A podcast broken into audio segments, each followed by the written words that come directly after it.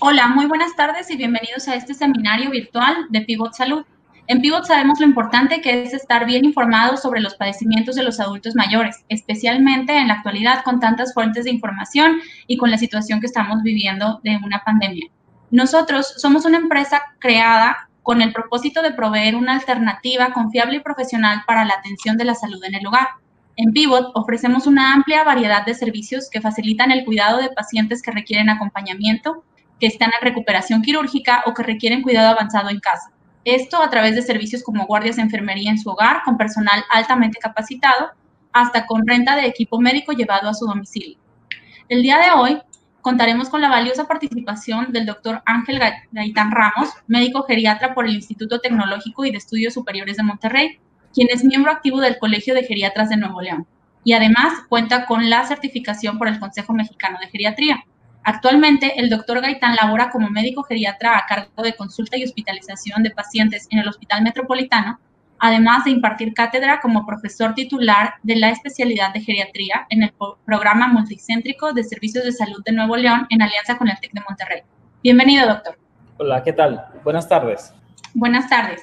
El tema de hoy es la depresión en los adultos mayores, cómo identificarla y los tratamientos existentes. ¿Qué nos puede platicar de esto? Bien, pues bueno, primero que nada, eh, muchas gracias por la invitación y pues hablaremos un poquito al respecto de este tema que es tan común y muchas veces no identificado por, por las personas, ¿no? Creemos que esto no pasa y mucho menos en los adultos mayores y, o que son cambios propios de la vejez y pues bueno, hablaremos un poquito al respecto de este tema que en particular me gusta mucho. De manera de introducción, si uno, busca en la, en, pues obviamente en Internet, cuál sería nuestra edad dorada, curiosamente salen muchas fotografías al respecto de personas adultos mayores y esto es considerado como tal. ¿Por qué? Porque pues hay recompensas que tendremos después de haber trabajado mucho durante toda la vida y pues ahora empezaremos a cosechar algunos frutos, ¿no? Pensiones, jubilaciones, se logra aparentemente una estabilidad económica, la familia se mantiene estable, consolidada, los hijos en este punto la mayoría son autosuficientes y son responsables. Y entonces nosotros como, como personas podemos retomar nuestros planes de vida en pareja con aquella persona que decidimos eh, caminar el resto de nuestra vida, ¿no? Pero, ¿qué tan cierto es esto? Pues desafortunadamente esto se, se considera más un mito que una realidad. Lo más importante de, para empezar esta plática es identificar qué es tristeza y qué es depresión. Tristeza se refiere al grado de afectación funcional que es eh, indispensable para distinguir entre un trastorno depresivo mayor y una afectación, una variación normal del estado de ánimo. ¿Qué quiero decir con esto?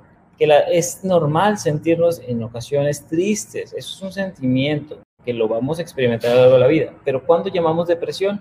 Cuando ya afecta nuestra función, nuestro día a día. Hablando específicamente de la depresión en los adultos mayores, pues esos trastornos de, de, la mente son bastante comunes y se asocian a un gran sufrimiento, a un deterioro psicosocial y por ende aumentan la mortalidad de aquellas personas que lo padecen. A pesar de, de la disposición de numerosos tratamientos que existen en el mercado para hacer eh, para hacer frente a esos problemas, se tiene estigmatizado a aquellas personas que los usan. Y entonces consideramos que es parte del envejecer, muchas veces son subdiagnosticados por falta de tener, falta de tener signos o síntomas claros y como no se, no se tiene un laboratorio en el cual se puede mandar pedir un examen de sangre y si sale alterado podemos decir esto es tristeza, pues entonces esto, esto se vuelve un poquito más complejo, ¿no? Curiosamente, la Organización Mundial de la Salud en el año 2000 ponía en su reporte que la depresión era la cuarta causa más importante de discapacidad y que también para el 2010 era, sería la segunda causa a nivel mundial. Entonces, hoy eh, en día, en 2020, los trastornos depresivos eh, están, es, es, la primera causa de discapacidad en todo el mundo y suelen afectar alrededor de 350 millones de personas ah, que, que, lo padecen, este, este problema, ¿verdad? Como definición tenemos que la palabra depresión proviene del, del, del latín y significa simplemente una, refiriéndose al estado de ánimo, obviamente, eh, un estado de, de, ánimo del alma deprimido que se acompaña de vigor, astenia y una evaluación pesimista de los eventos. En medicina nos referimos eh, en algo muy similar a pues, un estado de ánimo deprimido, disminución de la autoestima o que aumenta la autocrítica. Sin embargo, pues hay muchas cosas que pueden parecerse a depresión y que a veces no lo son. Si podemos ver en este gráfico, del lado derecho, podemos observar lo que consideremos como algo normal. En ocasiones, con tendencias a ser un poquito más alegres, más eh, tender hacia la excitación y en ocasiones tender eh, a, hacia la tristeza o hacia los síntomas negativos de la depresión. Distimia se refiere a aquella persona que no cumple todos los criterios para tener una depresión, pero siempre son las personas que les cuesta muchísimo trabajo sonreír, tener una sensación eh, de plenitud o de bienestar por alguna de las cosas que hagan. Ciclotimia se refiere simplemente a un estado como si fuera normal, pero exagerado. O, se, o se excitan mucho o se deprimen mucho en ese sentido por diferentes situaciones. Y después de esto, en la parte central de esta gráfica tenemos a la de depresión unipolar. Dentro de los estados de depresión hay un sinfín de cosas que se pueden subclasificar aquí. Por ejemplo, trastornos depresivos menores, trastornos depresivos mayores, inducidos por drogas o por alguna sustancia, un medicamento, incluso por lesiones eh, eh, a órgano blanco, es decir, aquellos que pueden sufrir algún traumatismo o alguna lesión a nivel cerebral que deja o condiciona un estado de depresión.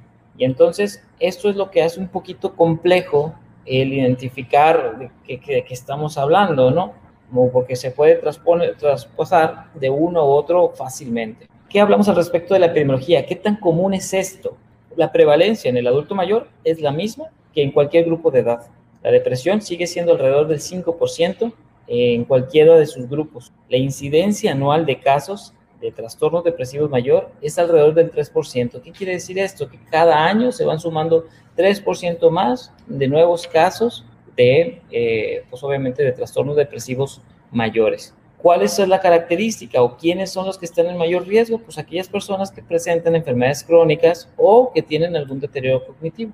En los adultos mayores, en promedio, un episodio de depresión puede llegar a durar hasta 30 semanas si no utilizamos tratamiento. Y esto es en el mejor de los casos. 30 semanas estamos hablando de que es medio año, poco más de medio año, estar con un trastorno depresivo, estar eh, con mucha autocrítica, mucho problema de, pesimismo, pero pues bueno, la mayoría de las veces lo que piensa la, la gente es, es la edad ya no es porque ya está muy grande y esto es el principal problema y pues bueno, lo asocian o lo ven o lo tratan de ver como algo normal y no es así. Específicamente hablando de los trastornos depresivos que están asociados a una enfermedad, es pues solamente por debajo de la presión arterial, la depresión es la segunda causa de enfermedad crónica más común. La depresión empeora cualquier otra enfermedad que tenga el paciente y también incrementa considerablemente el riesgo de muerte. Es así que en adultos jóvenes, esta es la segunda causa de, muerte entre los 18 y 30 años. La principal es accidentes automovilísticos. Bueno, la segunda más común es trastornos depresivos. Son los intentos de suicidio. Y es específicamente de, en esta diapositiva lo que les quiero decir. El riesgo de suicidio para la población en general es de aproximadamente 0.9%. Sin embargo, cuando se tienen síntomas o datos sugestivos de depresión, esto incrementa hasta el 21%.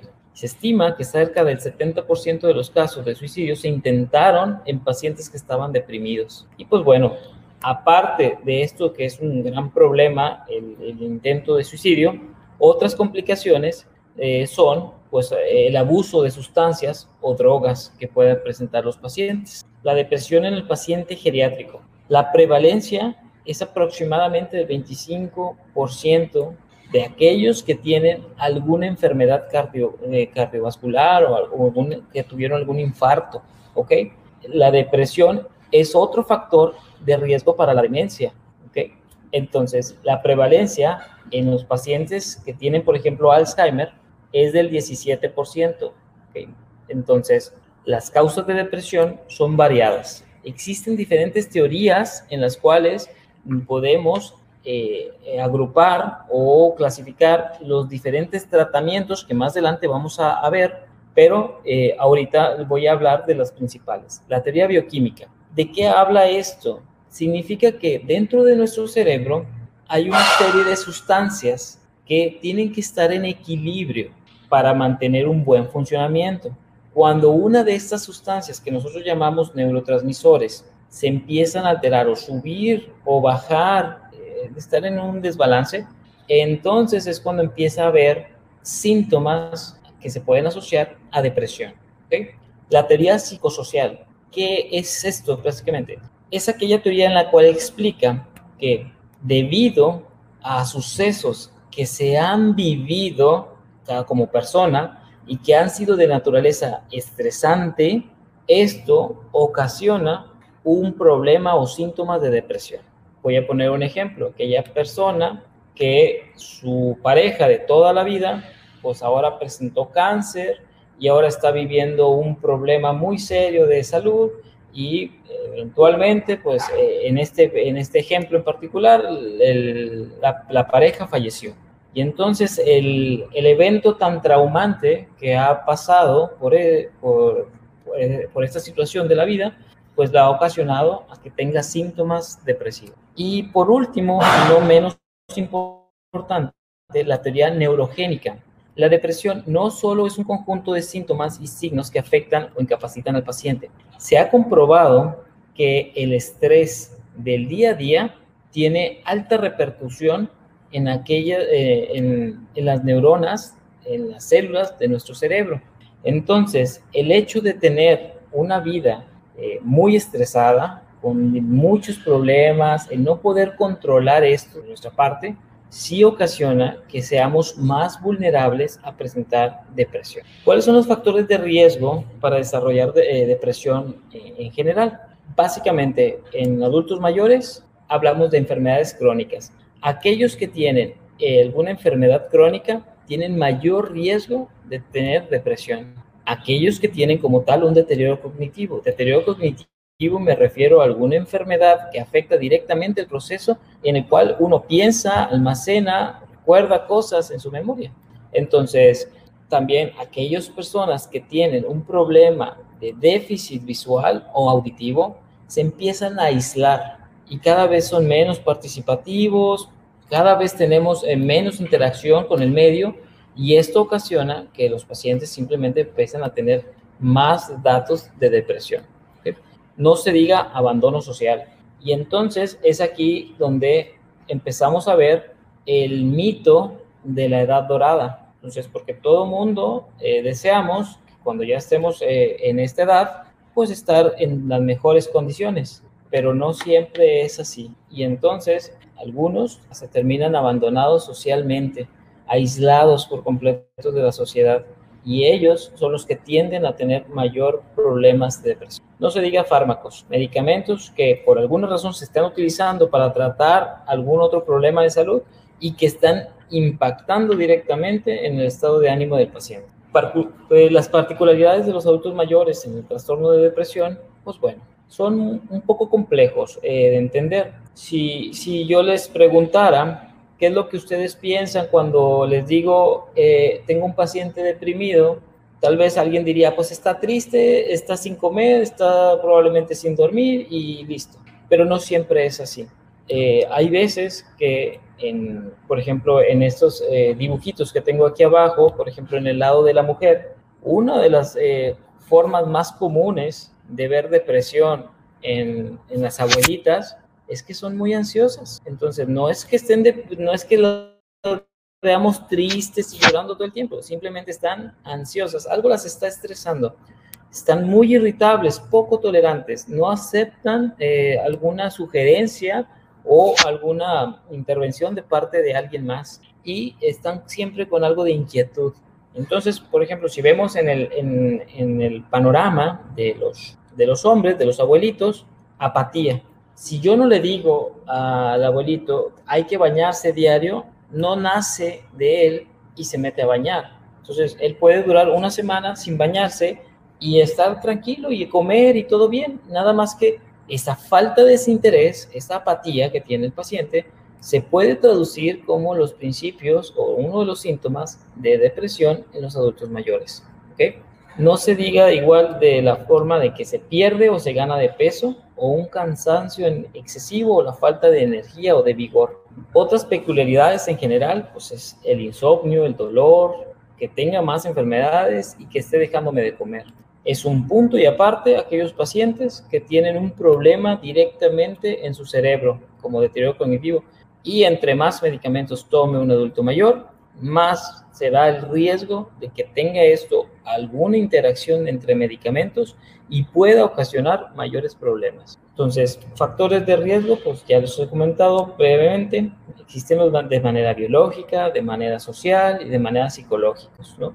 Todos es, cada uno de estos representa un área de oportunidad y entonces cuando nosotros eh, como médicos evaluamos a un paciente, estamos al pendiente de cuáles son los factores de riesgo que tiene esta persona de desarrollar depresión. Bueno, pues tiene múltiples enfermedades. Algunas de ellas ya la incapacitaron. Voy a poner el ejemplo de la diabetes mellitus. Es una enfermedad crónico-degenerativa que eh, normalmente dura muchos años y si un paciente no está al pendiente de su enfermedad, va a haber complicación. El paciente va a poder vivir las complicaciones de la diabetes. Y entonces, ya sabemos, como, marcan las estadísticas, que una persona que no se cuida en cuestión de su diabetes, pues perderá eh, uno de sus pies, eh, terminará por amputación alrededor de los 10 años, a los 15 años, perderá la vista y a los 20 años terminaremos en diálisis o hemodiálisis si bien nos va.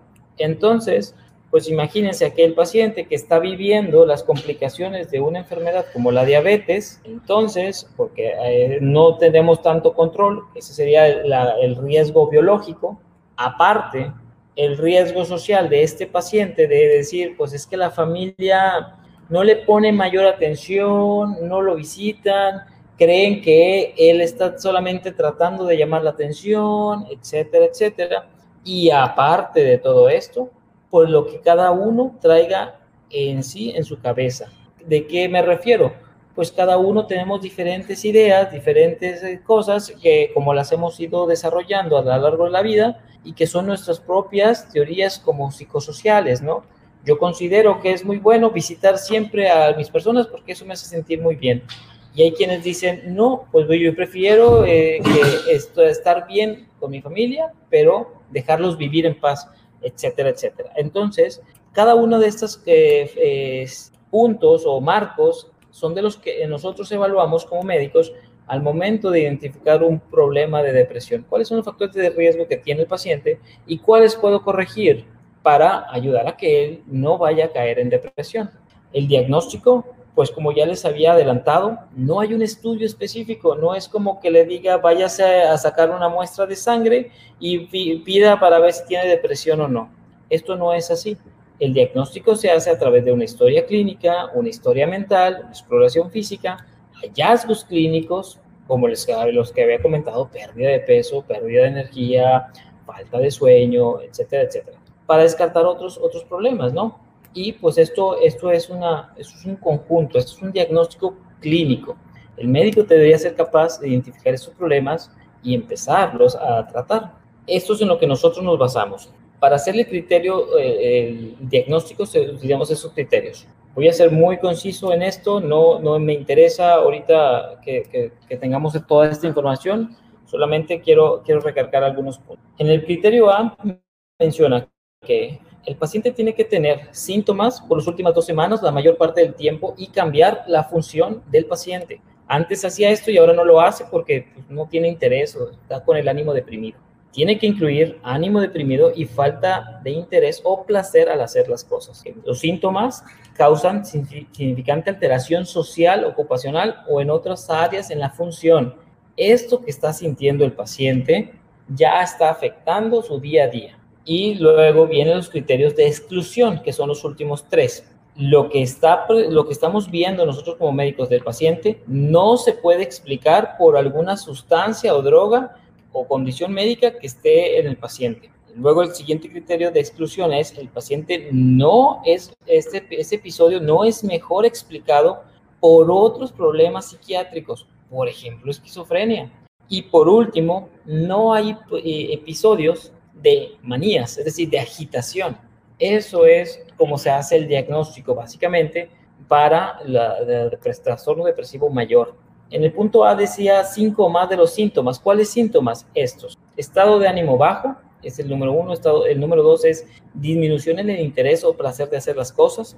Tres, estamos hablando de sin buscar perder peso, el paciente está perdiendo peso o no tiene apetito. Cuatro es insomnio o está muy dormido o está muy despierto todos los días. Cambios en el comportamiento, en el sueño, agitación, retraso psicomotriz en esos, en esos últimos días, en esas últimas dos semanas, fatiga o pérdida de energía, sentimientos de culpabilidad eh, o inutilidad del parte del paciente y es cuando dice, no, pues es que yo, yo ya no sirvo para nada, yo no más estorbo, yo por aquí estoy aquí.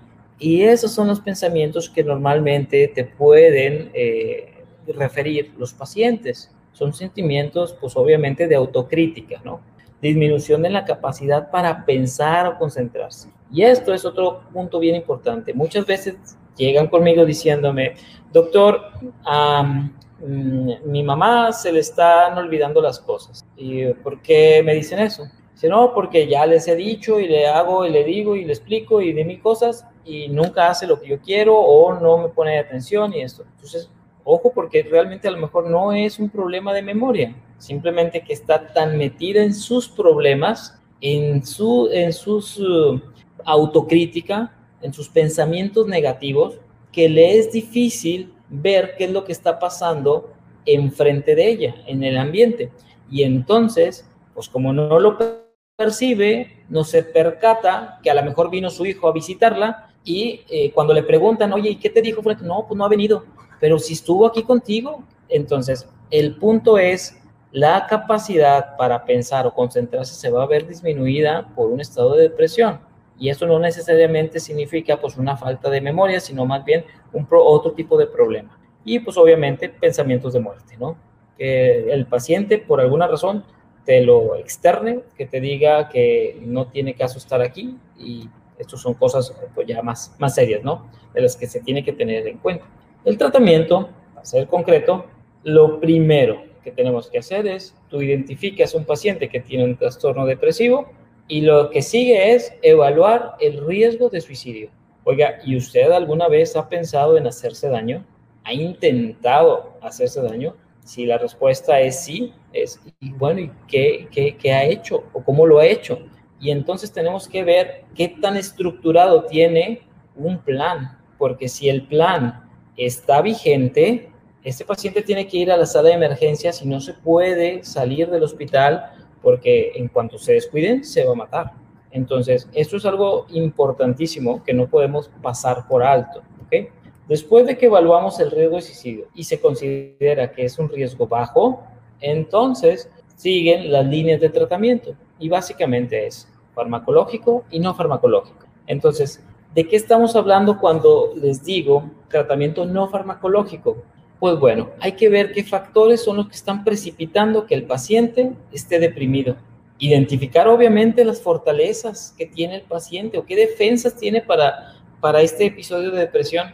Corregir a manera de lo posible todas las enfermedades crónico-degenerativas y favorecer la comunicación del paciente. Como médicos, tenemos que ganarnos la confianza de nuestro paciente. Mi deber es con el paciente, no con la familia. Entonces, si el paciente me necesita a mí como médico, yo tengo que estar para él. Entonces, esto es lo más importante, ese vínculo que se pueda llegar a formar entre el médico y el paciente es algo invaluable y se tiene que reforzar. Entonces, yo siempre estaré de parte del paciente, no de la familia. Y eso es algo que se los comento prácticamente en todas mis visitas eh, con, los diferentes eh, pacientes que tengo. Porque me interesa mucho que si el, el paciente por alguna razón se siente muy mal y va a cometer alguna locura como un intento de suicidio, a lo mejor puedo hacer que antes de que lo haga, me haga una llamada y tratar de contenerlo para poder eh, evitar una, una, catástrofe, ¿no? Entonces, esas son de las cosas que se tienen que tener muy, muy en cuenta. Promoción de la salud mental. Hay que, obviamente, si la paciente o el paciente está deprimido y está en un ambiente muy caótico, pues hay que sacarlo de ahí, definitivamente. A la mayoría de los adultos mayores les eh, es muy, muy grato realizar actividades ecológicas en el jardín o en parque, baile, terapia, musicoterapia. Eso eh, la mayoría les, les llena, eh, les da para arriba en el sentido de, de, estado de ánimo, ¿verdad? En cuestión de las iniciativas en atención al adulto mayor, fomentar, fomentar nuevas amistades, es decir, no me interesa que estén aislados de la sociedad. Y entonces existen en la ciudad, en diferentes puntos, en todos lados, centros donde se reúnen las personas adultos mayores para fomentar participación eh, entre ellos. ¿Okay? Vamos a ir a jugar lotería, vamos a ir a hacer algunas clases de, de baile, etcétera, etcétera promoción de la actividad física, vamos a hacer un poquito de ejercicios para estirar las piernas, etcétera, etcétera, con el fin de que se integren un poco más a la sociedad. Y obviamente prevención de la violencia. Si se identifica eh, que alguien está violentando de manera física o emocional al paciente, pues se tiene que, se tiene que corregir esto, definitivamente. Y esto es parte del tratamiento no farmacológico. Esto no lo va a corregir una pastilla, ¿verdad? Eso se tiene que ir buscando. Y ahora bien, ¿qué cosas sí damos para tratar de controlar los problemas de depresión? Bueno, el tratamiento está basado principalmente en las sustancias de la teoría que les había comentado hace unos momentos. La teoría eh, de los neurotransmisores en los cuales estas sustancias hay un desbalance, entonces esto es lo que ocasiona que tengamos estos pensamientos eh, diferentes, ¿sí? Entonces, muchas veces decimos de que, ay, pero ¿cómo va a estar pensando esto si es muy obvio y todo esto? No es porque lo quieran pensar, no es porque se quieran sentir mal. Los pacientes tienen una enfermedad en su cerebro que es provocada por una alteración directamente de estas sustancias, lo que está ocasionando que estén así.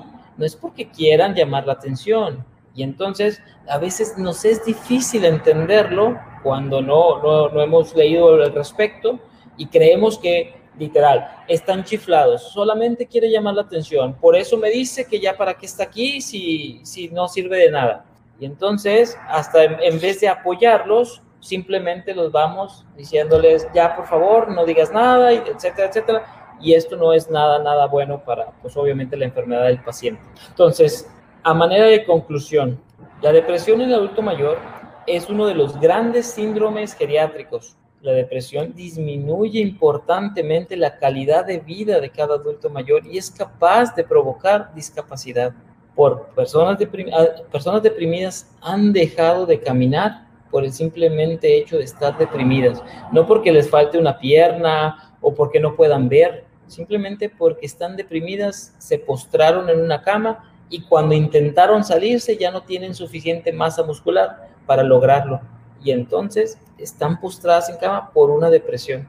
El mecanismo fisiopatológico exacto aún no se conoce. Son teorías que pueden explicar de diferentes puntos de vista por qué se presenta la depresión.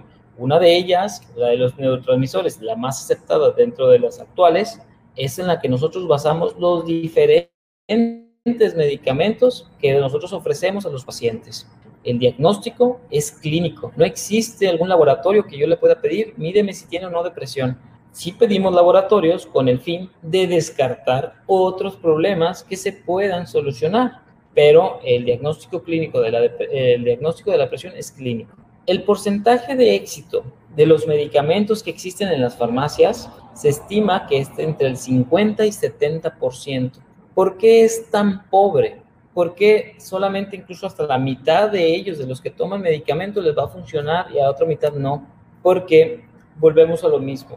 Muchas veces este desbalance de sustancias que hay en el cerebro son ocasionadas por algún daño, alguna lesión directamente en el, en el, en el cerebro, ¿no? Pequeños infartos o grandes infartos, las, famosas embolias, algún problema de base, eh, como por ejemplo diabetes o hipertensión mal controladas, etcétera, etcétera, que entonces están impactando directamente a las células que producen estas sustancias y que no permiten que se tenga un balance adecuado. Y entonces, aun cuando damos los medicamentos correctos, a veces nos es un poco difícil llegar a la meta terapéutica. La prevención se basa en la, eh, eh, perdón, la prevención se basa en las complicaciones de los pacientes como factores de riesgo. Hay que identificar todos los factores de riesgo que tengan los pacientes para tratar de corregir aquellos que se puedan. Y el éxito del tratamiento depende obviamente del apego. No basta con ir a darle una palmadita en la espalda a un abuelito y decirle todo va a estar bien, ya no te sientas así, o sea, ya sonríe. Eso no es tratamiento. Entonces, el tratamiento se requiere farmacológico y no farmacológico.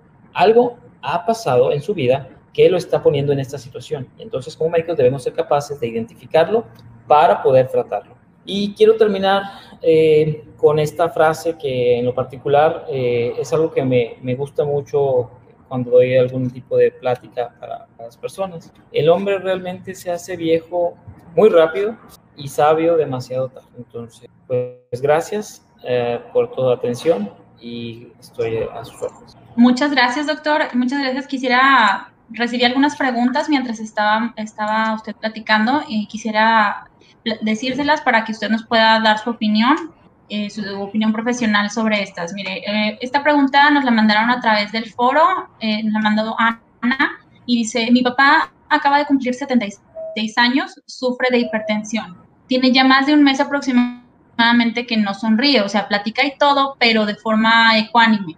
Eh, ¿Existe alguna prueba o test para validar que no esté entrando en depresión? Bien, básicamente es lo que les comenté. No, no existe una prueba que yo pueda mandar pedir al laboratorio para que nos demos cuenta. Sin embargo, es muy importante identificar si este estado de ánimo, que suponemos o llamamos tristeza, afecta el funcionamiento de su papá, esto es considerado una depresión. Y entonces hay que identificar los factores de riesgo y buscar el mejor tratamiento para él. Pero esto es básicamente si me afecta el funcionamiento. ¿Ok? Ok, este, muchas gracias. Eh, aquí tengo otra pregunta que mandaron por WhatsApp. Eh, dice, mi abuelita tiene 86 años y tiene tiempos que está contenta y luego se siente mal. Se pone triste y no quiere comer ni hacer nada, pero no le dura tanto tiempo, se le quita. ¿Cómo puedo saber si hay que llamar a un profesional, en qué momento puede ser algo grave. Ok, hay algunas cosas que hay que, tenerlas en cuenta. Igual, mm, como el famoso dicho, no todo lo que brilla es oro, ¿no? No todo lo que pareciera que está triste es porque es depresión, ¿ok? Entonces, sí puede haber cambios en el humor, en el día a día, completamente de acuerdo. Si afecta la función, eso ya es un problema, ¿ok? Y después, existen otros problemas de salud a nivel del cerebro ocasionados por diferentes patologías. Por ejemplo, presión alta descontrolada o muy pobre control, diabetes igual en pobre control, que van a ocasionar daños en las células del cerebro. Y estas variaciones muchas veces es nada más el reflejo del pobre control que tiene de otras enfermedades. Entonces, eso es el punto de decir, ¿cuándo es importante hablarle a un profesional de la salud para que revise este tema? El punto es, si ya estás presentándose cada vez más seguido, están durando más tiempo los episodios de tristeza o en su defecto, por alguna razón, ya afectó la funcionalidad, entonces sí valdría la pena descartar algunas otras situaciones y en caso de que se haga el diagnóstico de depresión, empezar inmediatamente con un tratamiento. La mayoría de los tratamientos para la depresión, la gran mayoría de los tratamientos, son medicamentos no controlados, son de libre venta. Existen 40 en el mercado, por ponerles un número a lo mejor exagerando, pero a lo que quiero llegar es, todos están a la disposición, son de libre, de libre uso y a lo mejor los tenemos en una mal categoría de decir, ah, no, ya está usando antidepresivos, de seguro es porque eh, está, anda muy mal en su salud mental, por no decir eh, que la gente los pone en el tabú de que ya es, está perdiendo la coherencia. Entonces, eh, no es así, es buscando calidad de vida. ¿okay? Y si el sufrimiento ocasionado por la tristeza o la depresión está impactando en su calidad de vida, pues hay que hacer algo, ¿no? Entonces tampoco no es prudente dejarlos con este tipo de sufrimientos. Ok. Em, y tengo aquí otra pregunta, doctor. Muchas gracias por, la, por esa respuesta tan clara. Eh, tengo otra pregunta que dice, ¿qué diferencias hay entre los tratamientos o qué riesgos tiene para la persona? ¿Hay efectos secundarios de los fármacos que haya que considerar? Claro, definitivamente. El tratamiento médico es, eh, obviamente, pues medicamentos que van a actuar a nivel del cerebro. No es agua. No le estoy dando agua yo a mis pacientes. Entonces, todos traen efectos secundarios. Todos. No existe el algún medicamento que le diga, este solamente lo va a poner feliz o lo va a poner feliz y listo. No es cierto. Entonces, todos traen efectos secundarios. Entonces, ¿en qué, en qué basamos o es, en qué escogemos uno de los 40 medicamentos que tenemos en la farmacia disponibles para tratar la, depresión? Pues es buscando un traje a la medida del paciente. Hay antidepresivos que como efecto secundario dan hambre. Es excelente para aquella persona que dejó de comer, que está perdiendo peso. Hay antidepresivos que en vez de dar hambre dan sueño. Y es para aquellas personas que están demasiado ansiosas y que no pueden conciliar el sueño porque algo les mortifica. Hay antidepresivos que los activan, están ante la falta de, de energía, se sienten bien cansados. Bueno, les doy un antidepresivo que normalmente se dan en las mañanas y los, los activo todo el día. Y entonces todos tienen efectos secundarios, ¿ok? Y a veces tan, eh, tan variados por ejemplo, hay antidepresivos con efectos eh, sobre el dolor. Como efectos secundarios son analgésicos. Es para aquellos abuelitos o aquellas abuelitas, aquellas personas que todo les duele. Están deprimidos, todo les duele. Entonces, ellos aman este tipo de medicamentos porque se los das y les quitas el dolor y se sienten más contentos. Entonces, no lo dejan. Y cuando le digo, bueno, ya completamos el ciclo, es momento de empezar a ver si lo podemos retirar. No, no, doctor, déjemelo. Si no me hace mal, déjemelo.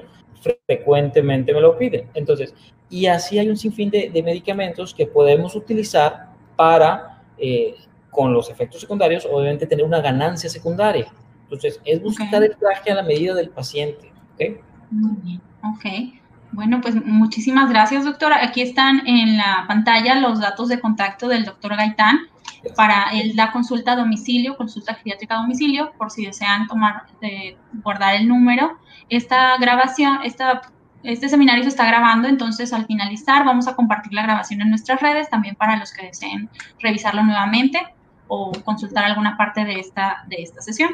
Eh, también en esta grabación ustedes van a poder revisar eh, la bibliografía en todas las recomendaciones que hace el doctor y todos los datos que le está publicando tienen una base científica y una base eh, que está sustentada en investigaciones. Y pues muchísimas gracias, doctor Gaitan. A nombre de todo el equipo de Pivot Salud y de todos los participantes de este primer webinar, le ofrecemos nuestro sincero agradecimiento por compartir con nosotros su conocimiento y apoyar a la salud integral de nuestros adultos mayores. Gracias. Gracias a ustedes.